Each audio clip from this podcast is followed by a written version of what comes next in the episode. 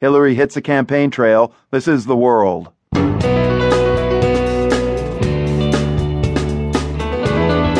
I'm Marco Werman. As Hillary Clinton campaigns for president again, her candidacy is raising some eyebrows here and in China. They're calling her things like old witch or iron lady, and they're saying that a woman like this could bring China and the United States closer to World War III. Harsh words. Clinton can also expect more questions about Benghazi, although even Libyans aren't sure what actually happened there in 2012. I think till this day, many are not entirely sure, you know, who was the mastermind behind it. And a visit to a unique Chinese store in the heart of Manhattan. We were known for being uh, New York's go to source for Mao's Little Red Book. The Pearl River Mart calls it quits. Ahead on the world. Support for PRI's The World comes from TIAA CREF, a financial services company helping to create financial outcomes that matter. Learn more at TIAA.org. I'm Marco Werman. This is The World. Throw hat in ring A, prepare to face the spotlights B. Now that Hillary Clinton is officially running for president, she'll be facing several spotlights. On the world today, two stories about that related to the former Secretary of State.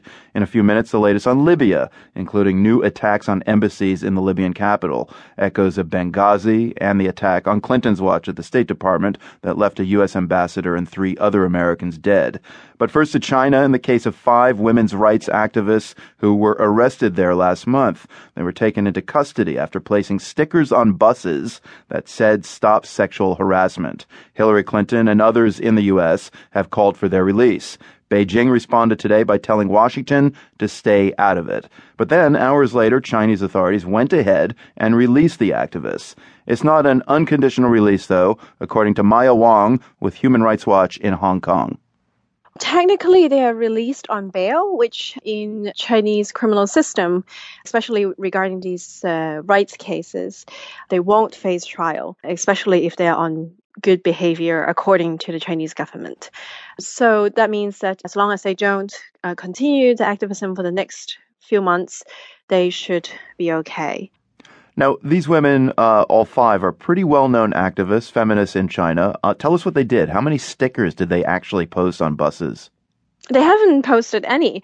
Um, the interesting thing is that they were warned by the authorities ahead of the time of the planned protest, and they actually handed the materials to the authorities as requested. So they ha- are being charged and held for um, a crime they did not commit. According to the lawyers, um, in order to to charge them, the police have actually shifted their investigation to earlier protests that the women uh, did organize in the past, in the past years.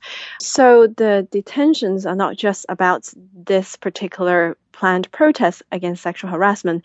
It's basically about these five women and the whole women's rights movement in China. So, what does that suggest to you that the government in Beijing is going to crack down harder now on all forms of women's rights, human rights activism, or is it just about these five women? What's going on here? These five women have organized various activities in the past that were very similar.